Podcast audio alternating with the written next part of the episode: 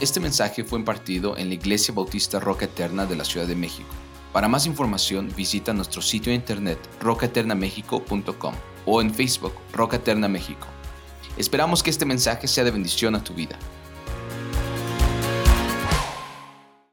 Estamos estudiando, hermanos, este capítulo tan especial, decía yo, de Romanos capítulo 4, ahora en los versículos 18 a 25.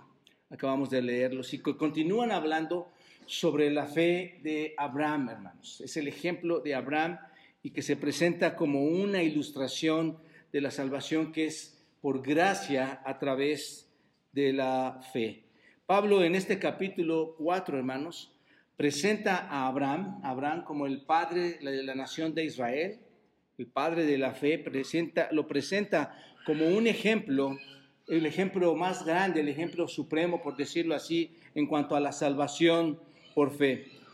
Nosotros, hermanos, al abrir la Biblia, aprendemos que un hombre es hecho justo con Dios por la fe, ¿no es cierto? Cuando tú abres la escritura, aprendes eso. Ves que el hombre puede ser justificado por la fe, es decir, no es algo que hacemos nosotros, no es obras que hacemos nosotros, es, no es lo que hacemos, es lo que creemos lo que nos lleva a esa fe. ¿Se dan cuenta? Y cuando llegamos a creer, la justicia de Dios nos es dada, hermanos. Tú crees, la justicia de Dios se aplica y somos hechos justos delante de Dios. Eso es lo que vemos cuando abrimos las escrituras. Y la gran ilustración de esto es lo que hemos visto en Abraham durante algunas semanas, hermanos. Ahora estamos justo exactamente en la ilustración de la fe única que es la de Abraham. Para entender realmente un poco, hermanos, este, este capítulo que Pablo nos está expresando aquí, nos está diciendo en este capítulo 4, permítame darles un breve contexto del, del, nombre de Abraham, lo que significa este nombre de Abraham y algunas cosas que pasaban por ahí. El nombre de Abraham, hermanos, eh, nosotros decimos Abraham casi siempre, ¿no? ¿no? Pero sabemos que era Abraham y Abraham, ¿no? Eh, de las dos maneras, pero Abraham era Abraham al principio, sin la A, sin la H, en medio era Abraham. Y Abraham significa padre enaltecido. Es lo que significa padre de muchos. Eso es lo que significa esto. Si tú lo piensas, al leer la historia de Abraham, nadie en, este, en, este, en ese momento, diría yo, o tal vez en la tierra, nadie había recibido un nombre tan inapropiado como el de Abraham, como Abraham, ¿no es cierto? Nadie lo había recibido. ¿Cuál es la razón? ¿Por qué, hermanos? Porque padre de quién era? Padre de quién era? De nadie. Era, su nombre significaba padre de muchos. ¿Te das cuenta? Y seguramente eso le costaba trabajo a Abraham, porque ah, es el padre de muchos, pero ¿de cuántos? De nadie. Resulta un poco absurdo, hermanos, escuchar esto, pero no tenía a nadie en absoluto Abraham. Y sin embargo, hermanos, Abraham fue llamado Abraham, el padre de muchos. Ahora bien, cuando él tenía 60 años, lo estuvimos ya viendo la semana pasada, cuando él tenía 60 años, después de tanta vida de esterilidad de, Abraham, Dios vino a él, hermanos. Dios se acerca a Abraham y, habla, habla con él, lo llama y le dice, vayan, vayan a Génesis capítulo 12 para que sea más, más sencillo eh, entender esto, hermanos. Dios lo llamó de la idolatría en la ciudad de Ur. Recuerden que la ciudad de Ur era una ciudad idólatra, pecaminosa. Dios le llama que salga de ahí y le dice, quiero que salgas. Observa, versículo 1 del capítulo 12. ¿Lo tienen? Observen bien esto, hermanos. Es, es, importante entender esta parte. Dice, vete de tu tierra y de tu parentela y de la casa de tu padre y la tierra que te mostraré y haré de ti una nación grande y te bendeciré y engrandeceré tu nombre y serás bendición. Importantísimo esto, hermanos. Es importante notar, hermanos, que Abraham, ¿por quién fue elegido Abraham? ¿Quién estaba hablando con Abraham en ese momento, hermanos? Dios. Es importante. Dios habla con Abraham. Fue elegido de una manera soberana por Dios mismo y él responde, hermanos, a esa elección soberana, a esa elección de Dios, simplemente como, hermanos, creyendo. Dios le llama y él cree. Dice, vete, observen el texto hermanos, que dice, vete de tu tierra. Si te vas de tu tierra, ¿qué va a suceder? Observen las palabras, incluso subrayen, hermanos, vete y qué, te va, y qué va a suceder. Versículo 2, te bendeciré. Vete y te bendeciré. ¿Te das cuenta? ¿Y qué pasa? ¿Y Abraham lo cree o no, hermanos? Lo cree. Bueno, es como nos, no nos pasó hoy en este tiempo en nuestra vida, hermanos. ¿No te habló Dios en un sentido y te dijo, tú eres un ser pecador? Sal de tu tierra y de tu parentela porque no vivías en pecado, en un sentido figurado, eh, alegórico, no vivíamos en tierra de Ur, hermanos. Y Dios te llama, te dice, sal de ahí y va a haber bendición a tu vida. ¿Cuál bendición, hermanos? Ser salvos, ser perdonados de nuestro pecado. Pues Abraham pasa igual que muchos de nosotros cuando llegó ese llamado, ¿qué hicimos? Creímos, creímos. Y pasa lo mismo con Abraham. Abraham cree, él lo cree y se va. Y es básicamente, hermano, si tú lo ves así, eso es básicamente lo que es la salvación, ¿no es cierto? Dios te llama y te salva. ¿Qué, qué necesitaste hacer? Creer. Es lo único que necesitaste. Dios soberanamente viene, llama a una persona. ¿Y qué debe hacer la persona, hermanos? Responder, creer. Y dice, eso es lo que, esa persona lo que va a decir, Señor, eso es lo que tú dices. ¿No es cierto? Tú hablas, eso es lo que tú dices. Si tú lo dices, eso es lo que yo debo hacer, eso es lo que yo debo de creer. Entonces, si tú lo dices, ¿qué debo hacer? Lo acepto. ¿No pasó con nosotros igual, hermanos? ¿O acaso hablaste cara a cara con Dios? Tú lo creíste. ¿Te das cuenta de esto? Y en ese simple término, hermanos, donde se está relacionando todo esto con Abraham, Abraham se define para con nosotros, hermanos, como el padre de nuestro propio tipo de fe, porque es el mismo tipo de fe. Nada cambia, hermanos.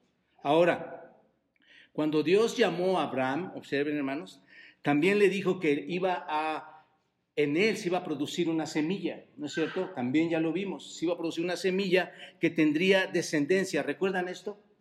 Abraham, tú vas a tener, de hecho su descendencia se contaría como que, hermanos, veíamos, se iba a contar como la arena del mar y como todo, todas las estrellas del cielo. ¿Cuán, ¿Cuán grande iba a ser esa descendencia, hermanos? Grandísima, ¿no es cierto? Pero aquí hay un problema, hermanos. Dios le está prometiendo algo a Abraham, una promesa, ¿no? ¿Cuál es el problema que está enfrentando Abraham en ese momento, hermanos?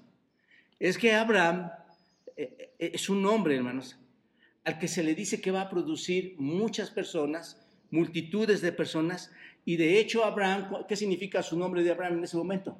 Padre de cuántos? De muchos. Y, y, cómo Dios le dice, vas a, ser vas a tener mucha descendencia, ¿y cuánta descendencia tenía Abraham? El problema es que Abraham no tenía nada, hermanos. ¿Se dan cuenta?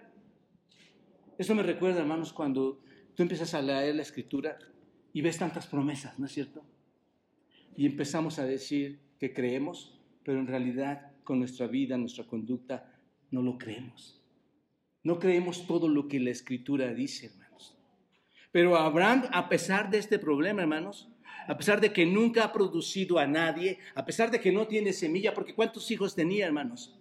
Ni uno, ni uno. Todo lo que tiene en ese momento es solo la promesa de Dios, hermanos. Es lo único que tiene en, sus manos, en su corazón. No tiene, es más, salió de esa tierra y ¿cuál era su tierra, hermanos? No tenía ni siquiera tierra, ni hijos, ni tierra, ¿no es cierto? Está buscando un hijo, está buscando dónde está una tierra, porque no sabía enseguida, hermanos, porque se muda, se va, pero no sabe a dónde va, ¿no es cierto? Pero lo está buscando con fe, está buscando con fe a ese hijo y a esa tierra. ¿Por qué hizo Abraham eso, hermanos? ¿Se han preguntado esto? ¿Por qué, por qué Abraham realmente confió y, fue y hizo lo que Dios le el Dios que le llamó y que le prometió, él lo creyó siendo aún él sin poder tener hijos. ¿Por qué lo hizo? ¿Se han preguntado esto, hermanos? Bueno, eh, la respuesta es sencilla, hermanos. Porque Abraham creyó en Dios. eso es todo lo que, lo que la Biblia nos dice. Que Abraham creyó en Dios. Nos dice la escritura cómo creyó Abraham. ¿Cuál fue la forma en que creyó? ¿Cómo lo logró? No, No viene en la escritura. No sabemos cómo es que creyó Abraham a Dios. Cuando tú abres las escrituras no viene ahí. Tú no, tú no ves que diga la, la forma, el mecanismo, las maneras en que lo hizo. Pero, pero estamos de acuerdo, hermanos, que de alguna manera, al igual que pasó contigo y conmigo, de alguna manera Dios convenció a Abraham para creer. ¿Te das cuenta? Piénsalo, Dios puede hacer cualquier cosa, ¿no es cierto, hermanos? ¿Quién cree esto, hermanos? Dios puede hacer cualquier cosa, ¿verdad? Y, si, y esto lo sé, hermanos, porque todos nosotros somos redimidos, no solo porque Dios nos llamó, como llamó a Abraham, sino porque Dios produjo en nosotros esa respuesta, ¿no es cierto? Cuando a ti te llamó, ¿no es verdad que produjo en tu corazón Dios esa respuesta de decir, sí lo creo, sé que tú eres Dios? Él lo hizo, hermanos, igual que Abraham. Así que cuando Dios llamó a Abraham, también produjo esta respuesta. El llamado de Dios fue lo suficientemente poderoso, fue lo suficientemente convincente como para hacer creer a Abraham que lo que Dios hablaba era verdad. ¿Te das cuenta? Cuando realmente, aunque lo creía, hermanos, cuando realmente, hermanos, no había, si lo piensas bien, no había ninguna razón para que Abraham pudiera creer esto. ¿Por qué, hermanos? Porque él no podía, en ese momento ya era un adulto, no podía tener hijos y menos su esposa. ¿Te das cuenta? Las probabilidades de todo lo que Dios le había prometido realmente iban en contra de la vida, incluso física de Abraham. ¿Te das cuenta?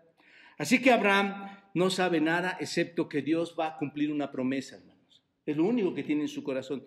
Posteriormente, y lo vimos también, a los 86 años, Abraham tuvo un hijo de Agar. ¿Recuerdan esto? La esclava, a Ismael, capítulo 16, versículo 16 de Génesis.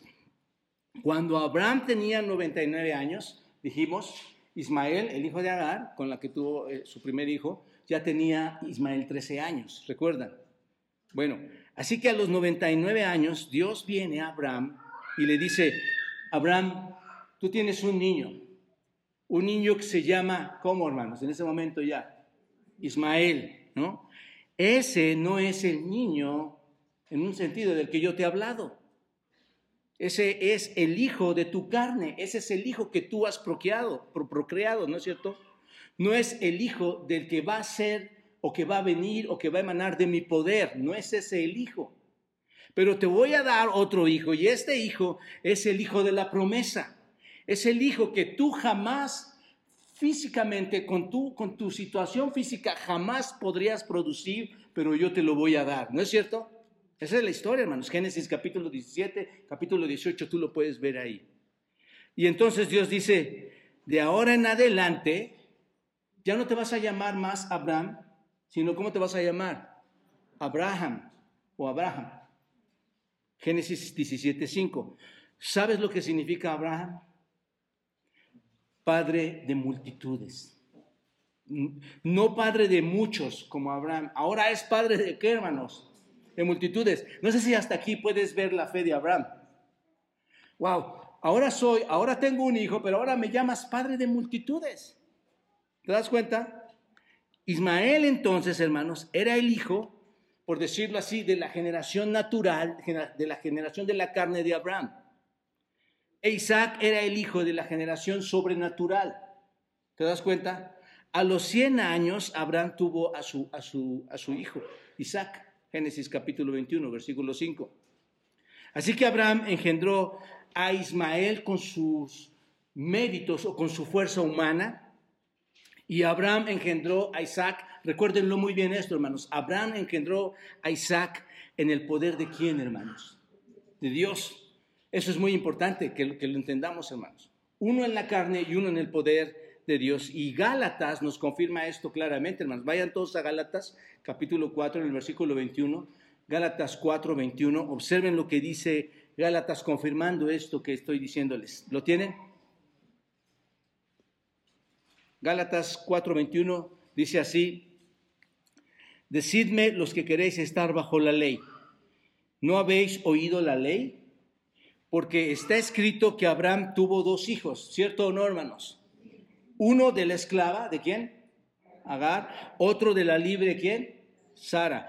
Pero el de la esclava nació como, hermanos. ¿Se, dan cuenta? De, la naturaleza carnal, del esfuerzo físico humano. más el de la libre, ¿por quién? ¿Por qué, hermanos?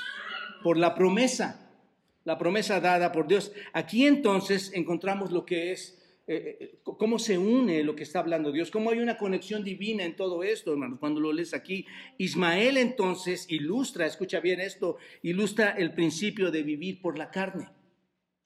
¿Te das cuenta? Isaac ilustra el principio de vivir por la promesa de quién, hermanos? De Dios. Ismael es un representante, hermanos, un, representante real, es un representante vivo de todos aquellos que creen que pueden cumplir la voluntad de Dios a través de qué, hermanos? Del esfuerzo humano. ¿No es cierto? Eso es, Ismael. ¿Comprendemos esto, hermanos? Y Isaac, cuando tú lo ves aquí, la ilustración es una ilustración de todos los que reciben el nacimiento espiritual o todos los que hemos recibido el nacimiento espiritual. Entonces, el contraste es entre el esfuerzo humano y qué, hermanos, y el poder de Dios. ¿Te das cuenta? Esto es básicamente lo que está sucediendo. Ahora bien, el punto entonces aquí, hermanos, es que Abraham creyó eso, ¿no es cierto? Creyó que el poder de Dios sí se podía manifestar. Abraham aceptó lo que Dios le estaba diciendo y esperó a que naciera su hijo llamado Isaac. Así que por eso el apóstol Pablo, hermanos, cuando escribe el capítulo 4, dice lo que dice de Abraham, aquí en Romanos 4, versículos 18 a 25, por, por todo lo, lo acontecido, por todo el contexto histórico que hay ahí. Entonces, estos versículos, mis amados hermanos, muestran que la salvación viene a través de qué, hermanos? Del poder divino. No viene a través del esfuerzo humano, viene a través del poder divino, no del esfuerzo que tú pudieras hacer con tus obras, con tus actos. Y eso es lo que demuestra la vida de Abraham. Y da Pablo este ejemplo, lo, empieza a ilustrar. Vamos a ver en este pasaje cinco características, hermanos, respecto de la fe que Dios otorga no solo a Abraham, sino también a nosotros, y que hacen que esta fe sea única y que esta fe verdadera resulte en salvación, hermanos. ¿Se dan cuenta? Una fe que no claudica, una fe que es real. ¿Qué, qué es lo que, que, podemos extraer de esto? Bueno, antes déjeme decirle algo, hermanos. Estamos analizando la fe de Abraham. ¿Por qué? ¿Por qué? Porque también somos salvos por la fe, ¿no es cierto?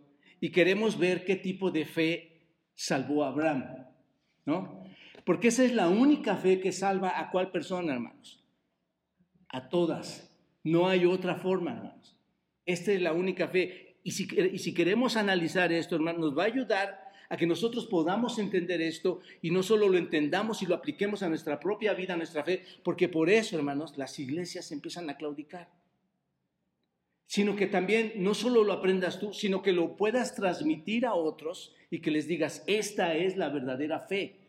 Esta es la manera en que debes de creer para que no te mueva nada, para que, para que realmente se muestre que eres un hijo de Dios. Así que eh, es por eso, hermanos, que estamos viendo aquí, es ver cuál es la clase de fe que tenía Abraham, ¿no es cierto? Que es la única fe que te puede llevar o que, o que, o que muestra una evidencia de tu salvación. ¿Están de acuerdo?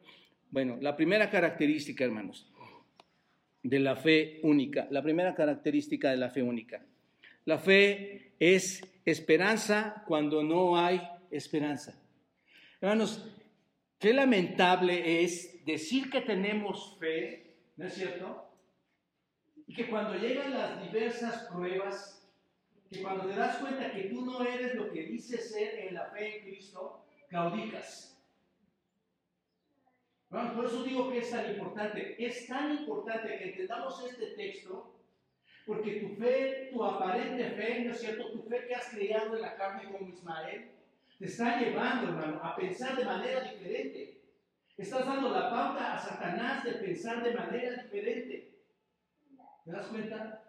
Necesitamos entender cuál es la fe que aun cuando vengan las diversas dificultades, aun cuando veas que no hay manera, que no hay esperanza, sabes que tu fe es real y que te va a sacar adelante aún en contra de lo que para ti no hay esperanza.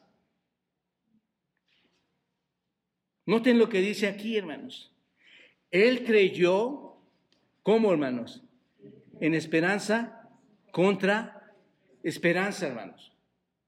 Es como decir, contra toda esperanza, Abraham en esperanza, ¿qué pasó, hermanos? Creyó. Aún contra toda esperanza, Abraham creyó en esperanza. Hemos tenido enfermos aquí, ¿no es cierto?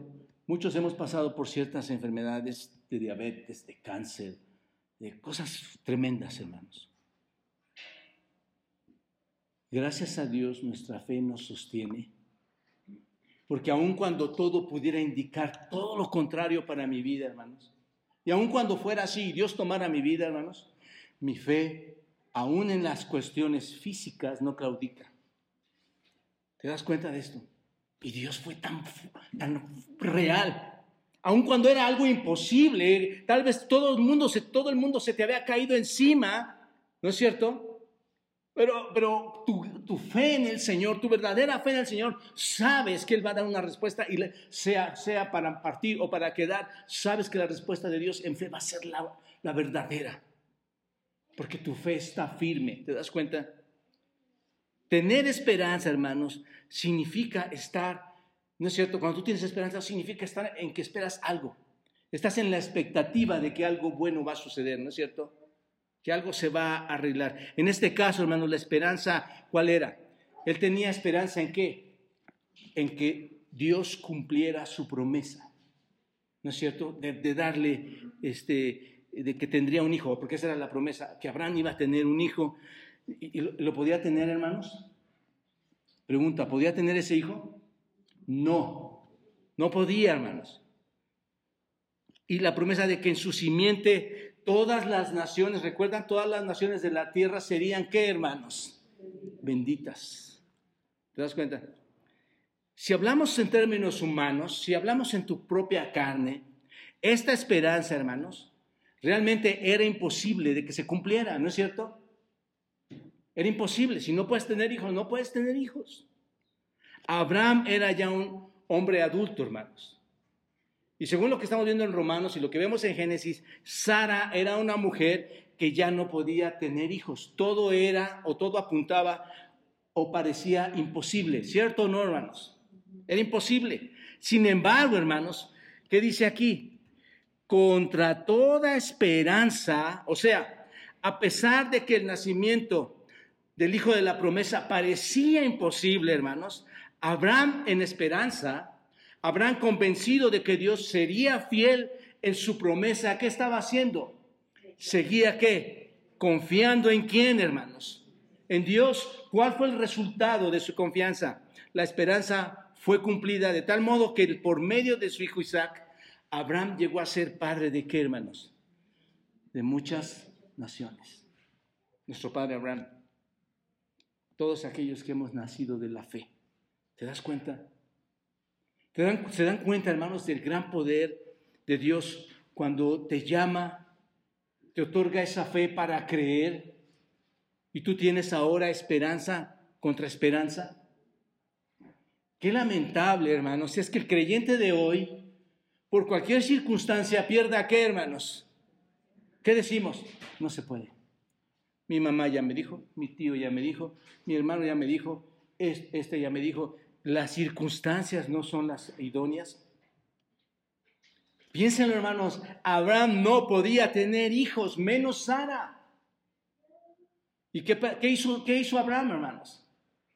Creyó, creyó en la promesa, ¿no es cierto? Abraham esperaba cuando no había esperanza, según este texto, y lo, y lo, que significa es que contra toda capacidad humana, contra toda capacidad física, sea positiva o negativa, creía en quién? En Dios. Ahora bien, una cosa, hermanos, es tener esperanza y otra cosa es tener fe. ¿Están de acuerdo? La esperanza y la fe no es la misma cosa, son diferentes. La esperanza cuando tú tienes esperanza, eh, es el deseo de que algo suceda en, tu vida, ¿no es cierto? Tengo esperanza de que esto suceda. La fe, ¿qué es, hermanos? La fe es la confianza de que va a suceder. ¿Se dan cuenta? Abraham creía, creyó en esperanza. Tenía la convicción, tenía la confianza de que eso iba a ocurrir, de esa, que esa esperanza iba a ocurrir. ¿Te das cuenta? Dios le había dicho a Abraham que sería padre de muchas naciones y Abraham lo creyó, hermanos. Dios le dijo que su descendencia sería como la arena del mar, como, como las estrellas del cielo. ¿Y qué hizo Abraham? Lo creyó. ¿Y Abraham era qué? Abraham. Después fue Abraham. ¿Qué tenía, hermanos? Solo una promesa. Cuando la Biblia dice, hermanos, que Cristo va a venir por nosotros, o que nos va a tomar de entre los muertos, ¿lo crees? Va a suceder. Va a suceder. ¿Por qué entonces claudicamos en nuestra fe? Dios le dijo que así sería su descendencia. Génesis 15.5, observen, vayan a Génesis 15.5, hermanos. Dios lo trajo y le dice, me encanta este versículo, hermanos, porque observen cómo empieza. Y lo llevó afuera y le dijo, piensen, hermanos,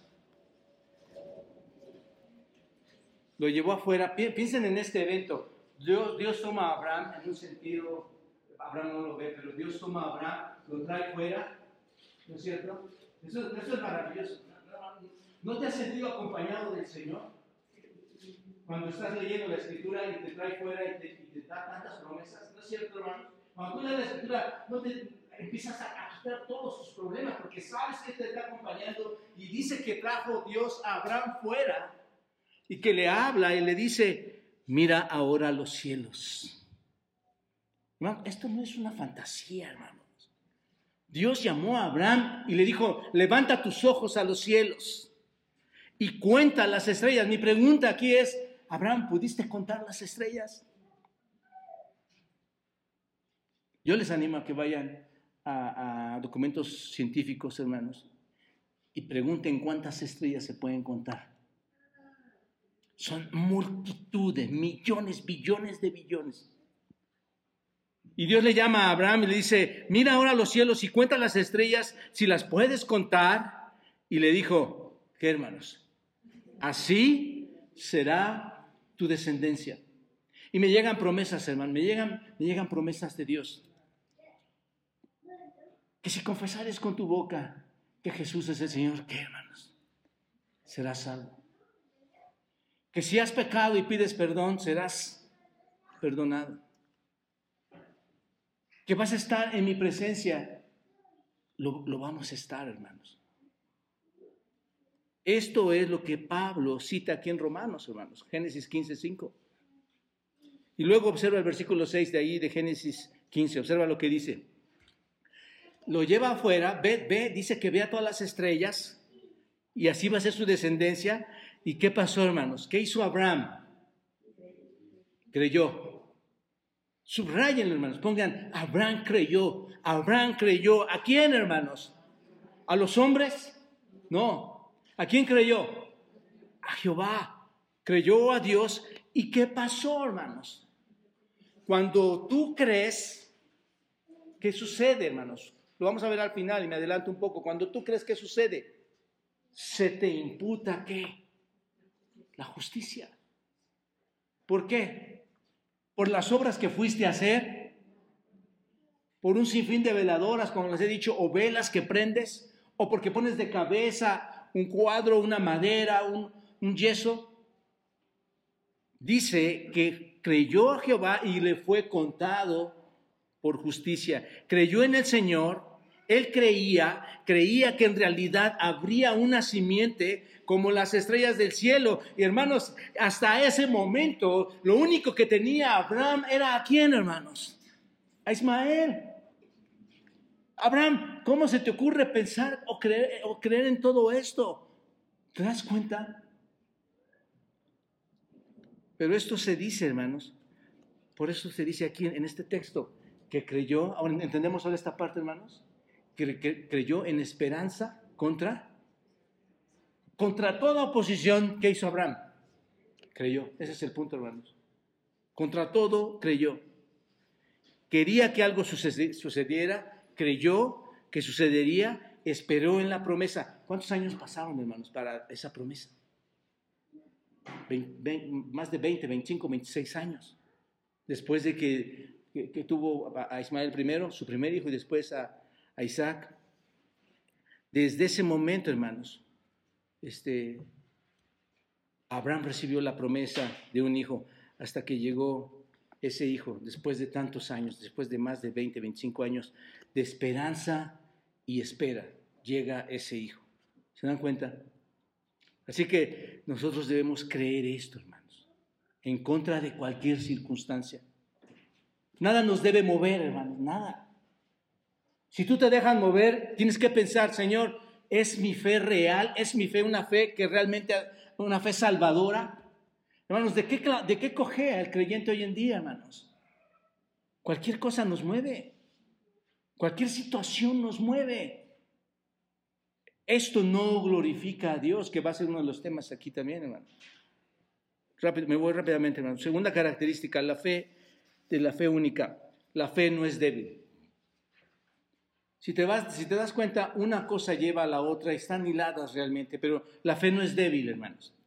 Versículo 19 dice, y no se debilitó en la fe al considerar su cuerpo que estaba ya como que, hermanos, como muerto, siendo de casi 100 años, o a la esterilidad de la matriz de Sara. Dos cosas, hermanos. Observen aquí el versículo 19, dos cosas que podemos observar aquí de una fe que resulta de una verdadera salvación, hermanos. Primero, su fe no era débil.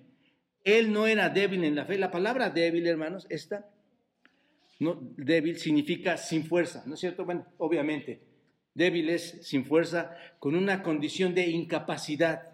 No se debilitó en la fe. Eso es lo que significa que no, no, no perdió su fuerza. Significa también, hermanos, puede llegar a significar dudar. Y Abraham nunca dudó, hermanos, realmente. Nunca dudó. Y no debe de haber sido fácil, hermanos, para Abraham ser fuerte en la fe, ¿no es cierto? ¿Por qué, hermanos? ¿Por qué no, por qué no resultó tan fácil para Abraham ser fuerte en la fe? ¿O por qué no le resultaría ser fácil ser fuerte en ese momento en la fe? Cuando nunca tuvo un hijo, hermanos, ¿no es cierto? Él estaba confiando en que iba a ser padre de multitudes, pero no, no había tenido un hijo. Y, y, y además de eso, que fueras tan viejo como Abraham. Abraham ya era un hombre viejo para tener hijos. Entonces, como les mencioné, Dios esperó años, hermanos, para darle a ese hijo desde el momento de la promesa hasta su cumplimiento. Más de 20 años. Muchas personas, hermanos, pueden estar orando, pueden llegar a orar por algo durante varios años, ¿no es cierto? Estamos orando por, por varios años. ¿Y qué pasa, hermanos? ¿Qué debería pasar en el verdadero creyente? ¿Pierde la esperanza? No. Pero las personas oran y pasan los años, hermanos, y pierden la esperanza de que alguna vez suceda eso. Aquí hay personas que dicen, Señor, yo deseo que mi esposo se convierta al Señor. ¿Cuántas, ¿Cuántos miércoles llevas orando por eso? O por nuestros hijos.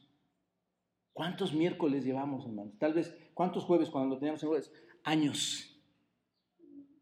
Alguien que tiene la esperanza en Dios no puede decir que esto no va a ocurrir, hermanos.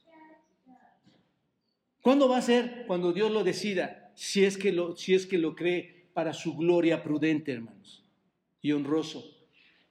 Pero yo creo, hermanos, que Dios puede, si, nos ha salvado a nosotros, puede salvar a cualquier otro, ¿no es cierto?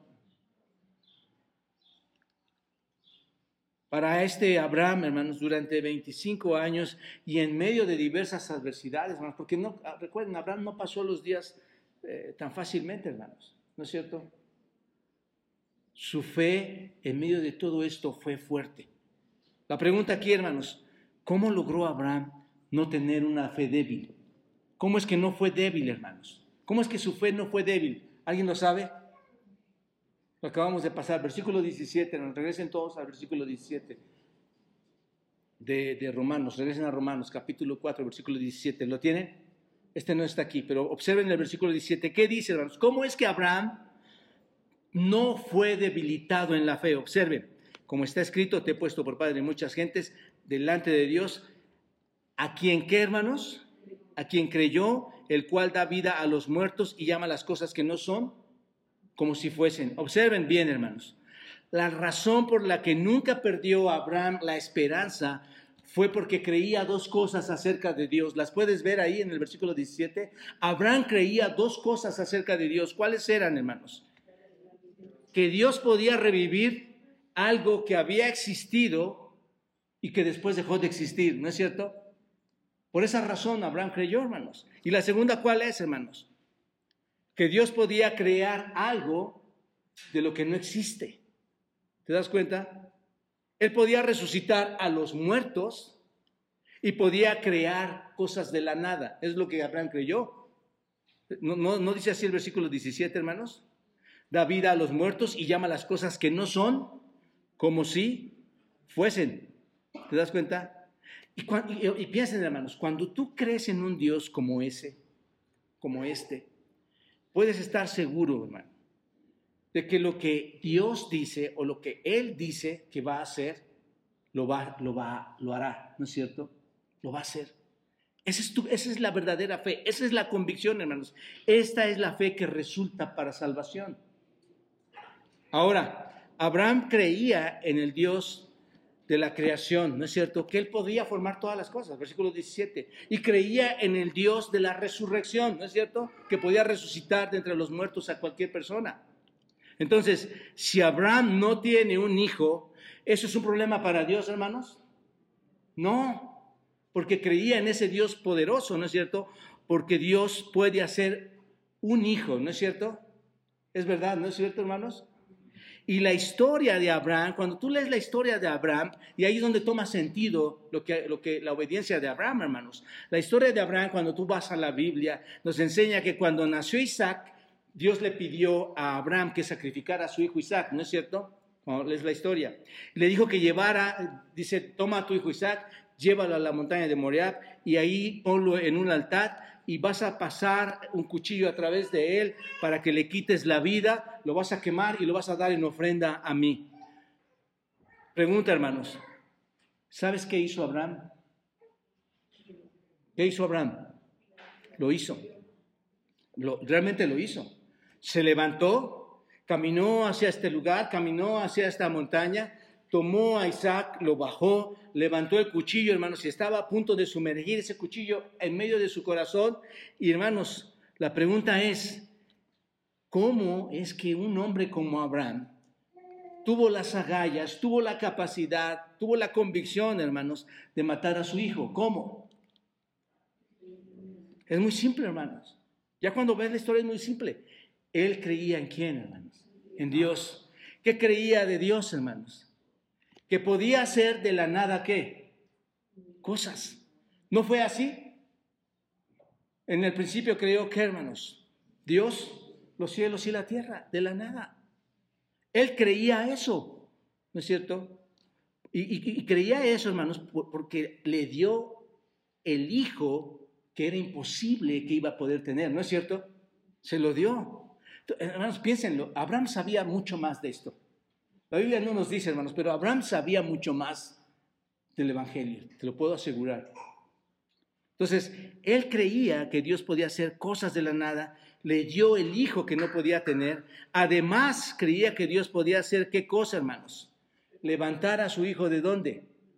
De entre los muertos, ¿no es cierto? Así que la fe de Abraham se basaba en qué, hermanos?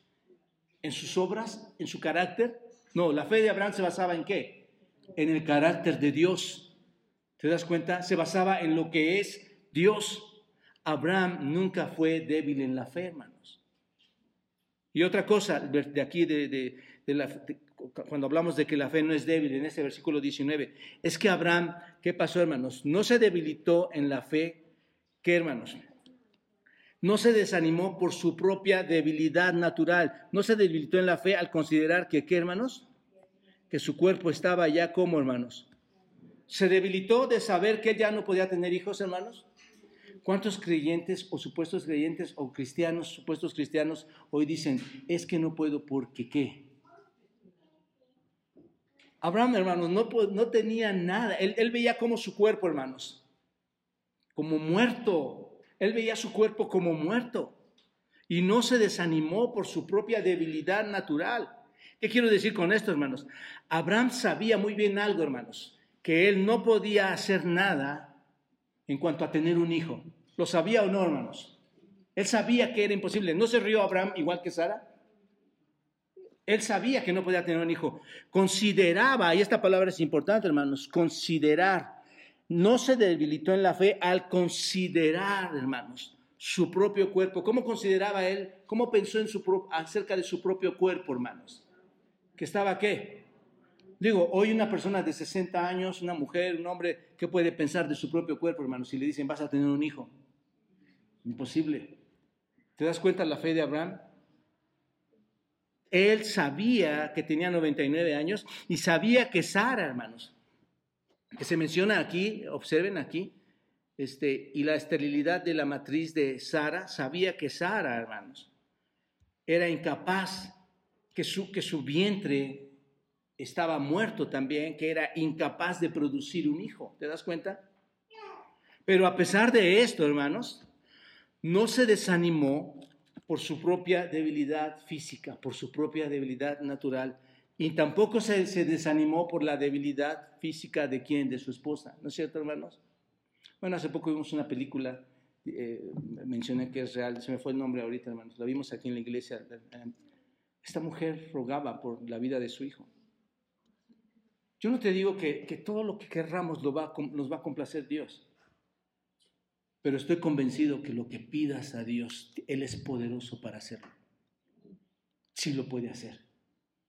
Así que nada nos tiene que debilitar en nuestra fe, hermanos. Nada. Entonces, a pesar de esto, hermanos, no se desanimó ni por su físico de él, ni por el físico de su esposa.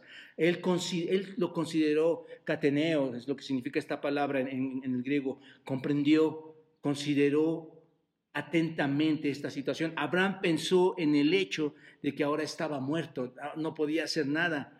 Bien podría haber pensado, cuando tú consideras que eso no es posible, ¿qué, es lo que, ¿cuál es tu resolución? Cuando dices esto, es, esto no es posible, no, no, lo voy a lograr. ¿Cuál es, tu, cuál, es tu conclusión? Es la misma, es la misma. No lo voy a lograr, porque consideras algo, ¿no es cierto? No, no voy a lograr terminar en fe de leer la, escritura, no voy a lograr en fe tal vez que mi, esposa llegue a ser salva o mi hijo llegue a ser salvo. Y, Abraham, hermanos, podría haber pensado ahí y decir, se acabó todo. No, no, hay, no hay posibilidad de nada. Es decir, la promesa de Dios no se puede cumplir en mí. Pero hermanos, no era un problema eso para Abraham. Cuando tú lees la escritura, eso no lo, eso no lo desanimaba. Eso no era un problema. ¿Por qué? Porque sabía que, hermanos, que tenía un Dios que, podría, que podía hacer qué? Todo. ¿De qué? De la nada. ¿Te das cuenta? Y Dios, hermanos, no necesita a un Abraham o no necesita a un Eduardo o uno necesita a un hermano como ustedes, hermanos, para crear algo de la nada. ¿O sí? Para nada. ¿Están de acuerdo, hermanos? Abraham es completamente impotente físicamente, hermanos. Ese es el punto. Pero no es débil en la fe. Esto no le robó su confianza. ¿Cómo quedó su confianza, hermanos? Firme, firme. esta es la verdadera fe, hermanos. ¿Te das cuenta? Una tercera característica, versículo 20. La fe no duda, sino que se fortalece con las luchas. ¿No es verdad, hermanos, que cuando vienen los eventos en tu vida, si tienes una verdadera fe, te vas fortaleciendo, te vas fortaleciendo, te vas fortaleciendo en fe. Pero va más allá de eso, hermanos. Observen, en versículo 20, tampoco dudó por incredulidad. Él no dudó, hermanos, por incredulidad de la promesa de Dios, sino ¿qué pasó, hermanos? Se fortaleció en fe, dando gloria a Dios. Básicamente, hermanos, lo que está diciendo aquí es que Abraham no vaciló. Abraham no dudó. Lo ves en la escritura, ¿no es cierto? Nunca ves que Abraham haya vacilado. La palabra dudar o la palabra dudó, hermanos, significa literalmente tambalearse o vacilar. ¿Has visto cuántos cristianos hoy vacilamos o dudamos, hermano? Nada más sucede algo y ¿qué pasa, hermanos? Te tambaleas y empiezas a dudar. Recuerden la condición de Abraham, hermanos, eso es muy importante. Entonces, no cambió, por decirlo así, al tambalearnos, no cambió de un lado a otro lado, ¿no es cierto? Abraham no hizo eso, hermanos. No, se no desconfió, que es lo que, es lo que, significa, no, no, no se tambaleó aquí, ni desconfió, que es lo que significa aquí, hermanos, de la promesa de quién, hermanos? De Dios. Él era fuerte en dónde? En su fe. Los ojos de Abraham, ¿en dónde estaban puestos, hermanos? Dios tenía una visión hasta hoy, hermanos, esa regeneración que se iba a venir. ¿No es cierto? Dios tenía una visión. Abraham tenía puestos los ojos en Dios. Abraham tenía puestos los ojos en la visión de Dios y, y Dios podía sacar algo de la nada y Dios podía resucitar a los muertos, hermanos. ¿Te das cuenta? Y la muerte del, vientre de Sara, hermanos, no era un problema, hermanos. Su propia impotencia de Abraham no era un problema. ¿Te das cuenta, hermanos, de la grandeza de esto? Él creyó en Dios, fue fuerte en la fe. Toda la fe, como decía, hermanos, funciona a través de las pruebas, ¿no es cierto? A través de, de las luchas en la vida. Pero el tipo de fe que salva, hermanos, es la que está basada en la confianza en Dios. Tú luchas, te fortaleces, pero tu confianza en dónde está. No dices, se acabó, se acabó. Voy a, voy, a, voy a moverme de un lado a otro, voy a claudicar de un lado a otro. No, hermanos, no es así. Las luchas que libró Abraham, hermanos, creo yo, era lo que le fortaleció en la fe, porque creyó. No, no era una lucha para Abraham pensar que iba a ser padre de muchedumbre, hermanos, cuando no podía ser padre de nadie. La fe debe estar basada en la confianza. Otro punto más, hermanos, una cuarta. La fe da gloria a Dios. El mismo versículo 20. Tampoco dudó por incredulidad de la promesa de Dios, sino que se fortaleció en la fe. ¿Cómo, hermanos? Dando gloria a Dios. Esa es la verdadera fe, hermanos. Esto es grandioso, hermanos. ¿Qué hace la fe? ¿Qué hace la fe, hermanos? Da gloria a Dios. Es muy triste que el creyente, cuando, cuando pierde esa fe o, o que nunca ha tenido esa fe, hermanos, le, piense que le está dando gloria a Dios solo porque es parte de la familia de Dios, hermanos. No es así. ¿Cómo, ¿Cómo puede suceder esto? La pregunta es, ¿cómo es que le das la gloria a Dios? Bueno, solo piénsalo de esta manera. ¿Qué le dijo Dios a Abraham, hermanos? ¿Cuál fue la promesa? Te voy a dar un hijo.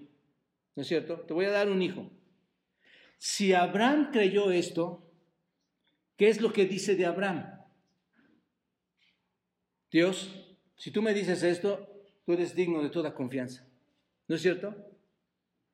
Si Dios me dice que Cristo va a venir por mí, yo, yo, yo lo creo, hermanos. Dios, eres digno de toda confianza. ¿No es cierto? Sé que puedo confiar en Dios, y es lo que dice Abraham, hermanos. Si tú lo dices, creo. Y cuando tú crees en lo que Dios habla, hermanos, ¿qué, qué sucede? Le das la gloria a Dios.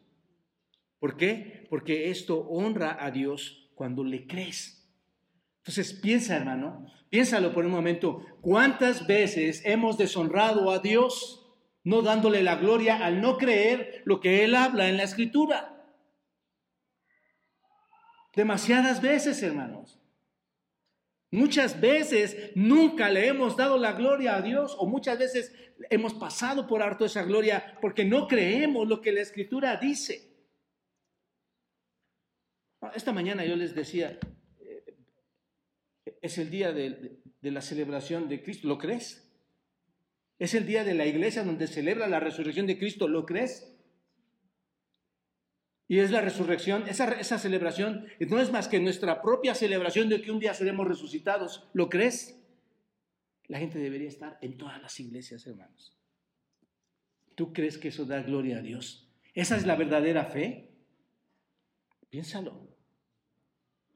Por esta razón, primera de Juan 5, 10, vayan todos a primera de Juan 5, 10, hermanos. Observen. Juan 5, versículo 10 dice, el que cree en el Hijo de Dios, observa, el que cree en el Hijo de Dios tiene el testimonio en sí mismo. Observa lo que dice aquí, el que no cree a Dios le ha hecho qué, hermanos? Mentiroso. Si tú no crees, a ver, ahora, ¿cómo puedes creer a Dios? ¿En dónde crees todo lo que Él dice, hermanos? No, no, hay, otro, no hay otra fuente. Es la revelación natural, la revelación especial. ¿No es cierto? Es la Biblia.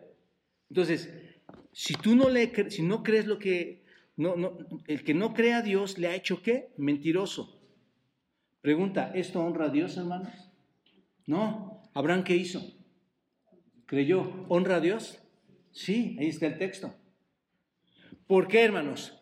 ¿Por qué deshonra a Dios cuando no crees?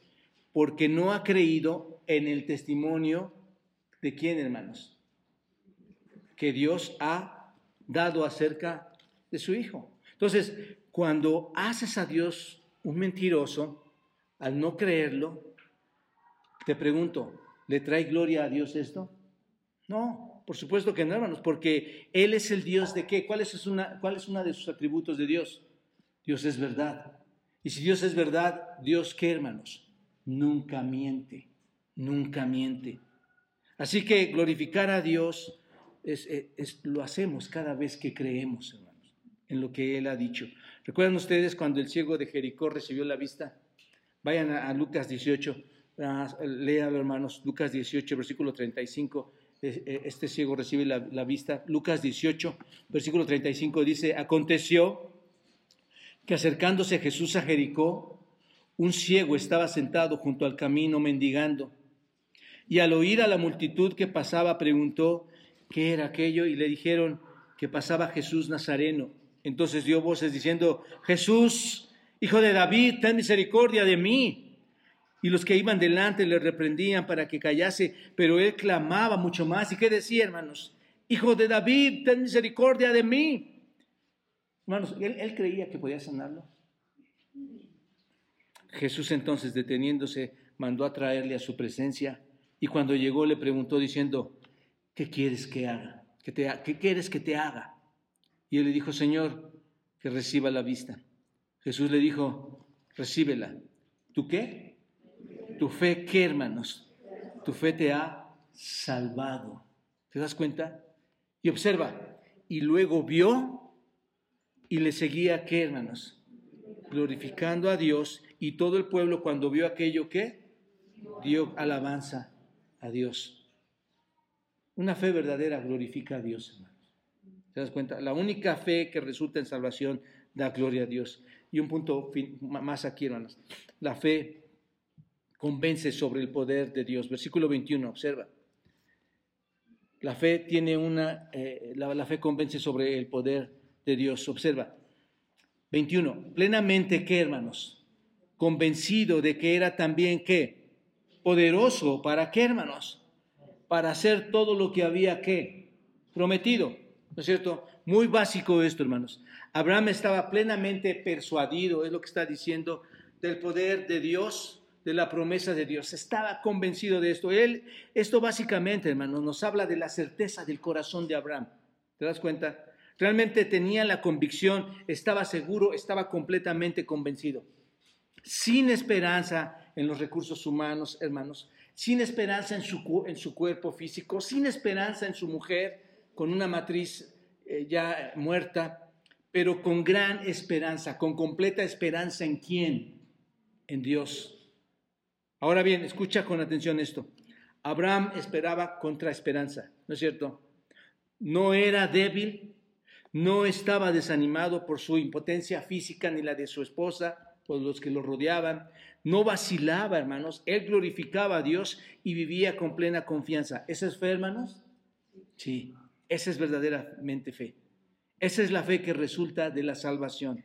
La pregunta es aquí, ¿qué pasa cuando estas características de la fe, que es dada, por cierto, por Dios, hermanos, son verdaderamente reales en la vida del cristiano? ¿Qué pasa? Bueno, dos cosas. Observa, versículo 22, la fe tiene una consecuencia. Primero, la fe tiene una consecuencia. Versículo 22, por lo cual también su fe le fue contada por justicia. La palabra por lo cual, hermanos, indica una consecuencia, ¿no es cierto? Es como si dijeras, por lo cual ahora te va a suceder esto. Bueno, es una consecuencia, hermanos. ¿Abraham tenía justicia a sí mismo? No. ¿Quién, quién, quién solo tiene justicia, hermanos? Dios pero debido a su fe, por lo cual también su fe, debido a su fe, hermanos, Dios le dio justicia. ¿Te das cuenta? Así es como funciona la salvación, hermanos. Debido a su fe, Dios le da justicia. Creemos en Dios, no es por el mérito de nuestra creencia, no es por el mérito de nuestras obras, sino que nuestra creencia recibe el regalo que Dios nos ofrece, ¿no es cierto? El fundamento de su justificación, ¿cuál era, hermanos? La fe. Él fue justificado por la fe, ¿te das cuenta? Y creyó en Dios, por lo tanto, le fue hecho, fue hecho justo con Dios. ¿Cómo se vuelve una persona justa con Dios, hermanos? ¿Cómo se vuelve una persona justa? Haciendo muchas, muchas, muchas obras personales. ¿Así se vuelve una persona justa? No. Te vuelves justo con Dios creyendo en lo que Dios dice. Tú eres justo con Dios cuando crees lo que Él habla. Tú eres justo con Dios cuando crees lo que Él dice. Ahí la importancia de leer la escritura. ¿Qué dice Dios, hermanos? Que nos amemos, ¿qué, hermanos? Unos a otros. Que nos soportemos, ¿qué, hermanos? Unos a otros. Eso es lo que tienes que creer. ¿Te das cuenta? ¿Que Cristo va a venir por nosotros? Sí, lo tienes que creer. ¿Vas a resucitar? Sí, va a haber un cuerpo glorificado hacia ti. Sí, ¿Va a haber un milenio? Sí. ¿Va a haber un reino eterno? Sí. ¿Pertenezco al reino? Sí. ¿Te das cuenta? Entonces, te vuelves justo creyendo en lo que Dios dice, creyendo que Él es el Dios que se revela a sí mismo en su palabra y creyendo lo suficiente como para hacer lo que Él dice, como Abraham. Abraham creyó y se quedó quieto en, su, en, en Ur, hermanos. No, creyó e hizo lo que la palabra de Dios le mandó hacer. ¿Te das cuenta? aún en un acto de creencia a través de la fe, hermanos.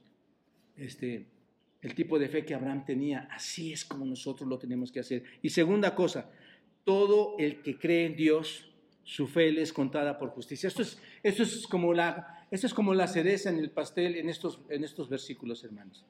Observa, y no solamente con respecto a él, ¿quién es él? Abraham. No solamente con respecto a Abraham se escribió que le fue contada, sino también con respecto a quién, hermanos. A nosotros. ¿Quiénes son nosotros? Tú. Tú y todos aquellos que leen la escritura y que han oído este mensaje, hermanos. A quienes ha de ser contada, esto es, a quienes, hermanos, a quienes les es contada la fe por justicia, a los que creemos en el que levantó de los muertos a quién? a Jesús, Señor nuestro, el cual fue entregado por nuestras transgresiones y resucitado por nuestra justificación. Esta es realmente la aplicación y mi conclusión, hermanos. Esto es tan directo y Pablo lo aplica. Toda esta historia sobre Abraham no solo fue escrita por el bien de él, ¿se dan cuenta lo que dice aquí? Toda esta historia, hermanos, no solo es para Abraham, sino también para quienes, para nosotros, a quienes se nos imputará que su justicia, ¿cuál es la condición o la condicionante? Se nos imputará la justicia siempre o sí, solo sí, ¿qué hermanos? Si creemos. ¿Te das cuenta? Solamente así, hermanos. Ahora, la pregunta es, si creemos qué? Si creemos qué, hermanos? Si creemos en el mismo Dios que creyó Abraham, ¿no es cierto? Si creemos en aquel que resucitó, ¿no es cierto lo que dice aquí? Que resucitó ¿A quién, hermanos? A nuestro Señor Jesucristo de entre los muertos. ¿No es maravilloso, hermanos? Si creemos en Dios quien resucitó a Cristo, hermanos. Si Abraham fue justificado por fe, hermanos, todos los demás, ¿cómo vamos a ser justificados, hermanos? Por fe. Es la misma base. Todos vamos a ser justificados por fe. Esa es una de las grandes declaraciones, hermanos, del propósito de la Escritura. Porque el propósito de la escritura es que es para quién, hermano, solo para Abraham. ¿Para quién es? Para todos nosotros. No es solo para todos los héroes de la fe o todos los que en el pasado creyeron. Es para todos los que alguna vez vivieron en el pasado, viven en este presente, todos aquellos que creen en Dios, que creyeron, que han creído y que creerán. Ese es el asunto, hermanos. Y luego el versículo 25 observa esa declaración del Evangelio, es la cima del capítulo, observa, el cual fue entregado por nuestras transgresiones y resucitado para nuestra justificación. Él fue entregado por nuestras ofensas, hermanos. Él fue entregado por nuestros pecados, por nuestras transgresiones, no por las transgresiones ni los pecados de Cristo, que no tuvo ni uno, hermanos. ¿Se dan cuenta? Y Él fue resucitado de nuevo para nuestra, ¿qué, hermanos? Nuestra justificación. Y piensen, hermano, lo vimos el día de la resurrección. Si Jesús nunca hubiera resucitado de los muertos, hermanos, les pregunto, ¿seríamos justificados? Para nada. No seríamos justificados. Cristo fue a la cruz, murió por nuestros pecados y resucitó. Por lo tanto, hermanos, creemos en aquel que murió por nosotros y que fue resucitado de entre los muertos para nuestra justificación. Este es el significado de este capítulo, hermanos. Eso es lo que nos enseña. Y todo este capítulo, hermanos, es, y llegando a estas últimas porciones, se reduce a ti. Observa, todo lo que está diciendo es para llegar a ti. Esto es, así como Abraham fue salvo, así tú también puedes ser salvo. ¿No es maravilloso, hermanos? Que Dios te esté hablando a ti. ¿Eres digno de esto? Amigo, ¿eres digno de este llamado? No. Debemos tener este tipo de fe. Una fe como la de Abraham es la, es la fe en, en, el objeto correcto, es la fe en la mira correcta, hermanos. No es, el, no es el tipo de fe que viene a decir que cree, que sí lo cree, que todo lo cree, y tan pronto como el Señor Jesucristo o Dios nos empieza a hablar en la Escritura y nos dice las cosas que no tenemos que hacer y que no debemos vivir y que no debemos comportarnos, y, cuando no le gusta todo lo que dice Dios de él, tan solo se va. La fe es fuerte, hermanos. La fe es fuerte, se sostiene en Cristo. La fe salvadora es esperanza. La fe salvadora es humildad, es fuerte, es una fe confiada, es una fe sumisa, es una fe obediente. Y tenemos razones, hermanos, para poner nuestra fe en Dios, ¿no es cierto? ¿Cuál es la razón por la que tenemos que poner nuestra fe en Dios, hermanos? Que Dios resucitó de entre los muertos a nuestro Señor Jesucristo, hermanos. Primicia de los que han de venir. ¿No es cierto? Esa es mi fe. Si Dios tiene el poder para resucitarlo a Él, tiene poder para resucitarme a mí y creo todo lo que me dice en la Escritura. Creo en todo, hermanos. Que ninguna fe te debilite, ¿entiendes? Una fe del mundo, una fe de los hombres, una fe que sea la fe salvadora la que te, te, lleve a la cúspide de la confianza en Dios cuando habla. Que todo lo que hable, Dios lo creas. Pido a Dios, hermanos, que su Espíritu convenza tu corazón o nuestros corazones de aquellos de los que no han creído. Le pido a Dios que haga eso. Tal vez estás esta mañana equivocado pensando, yo soy creyente, yo tengo fe. Pero pido a Dios, hermano, que el Espíritu te convenza como convenció a Abraham, con una fe tan profunda que no haya adversidad, hermanos, que los convenza como lo hizo con Abraham, como, nos, como me ha convencido a mí y como los ha convencido a muchos de ustedes, que Dios haga su obra en los corazones de aquellos que aún no han creído. Oremos, hermanos, que eso suceda. Padre, gracias, Dios, por este tiempo y este precioso pasaje, Dios, que nos ilustra y nos lleva a tantas verdades, Padre, en cuanto a una fe que resulta en salvación, una fe convincente, Señor. Gracias por enseñarnos este gran ejemplo de Abraham y no solo de Abraham, Señor. Esos ejemplos tan grandes como, como el mismo Noé, que Señor creyó que tú ibas a enviar agua del cielo, porque en ese tiempo, Señor, no había más que un rocío de, de la tierra hacia arriba, Dios. Pero Noé creyó que iba a haber una inundación, que iba a venir ciel, de los cielos las aguas, lo creyó y construyó esa arca que tú le mandaste, Padre. Esos son nuestros héroes de la fe, Señor. Creer en tu voz, creer en lo que hablas, creer en lo que dices, obedecer lo que nos dices, Señor. Padre, hay tantas, hay mujeres, hombres aquí, niños. Te suplico, Padre, te suplico que a todos nosotros nos ayudes a que esa fe sea convincente, Padre. Que te demos gloria, porque nuestra fe es verdadera, viene de ti, Señor. Tú haces todo posible. No hay nada que sea imposible para ti, Señor. De hecho, has dado muestra en esta iglesia, Señor, de tu poder. ¿Qué hay de imposible, Señor? Nada. Gracias, Padre. Perdónanos, Dios, porque a veces, a veces claudicamos en nuestra fe. Por favor, perdónanos y ayúdanos a darte gloria en Cristo Jesús. Amén.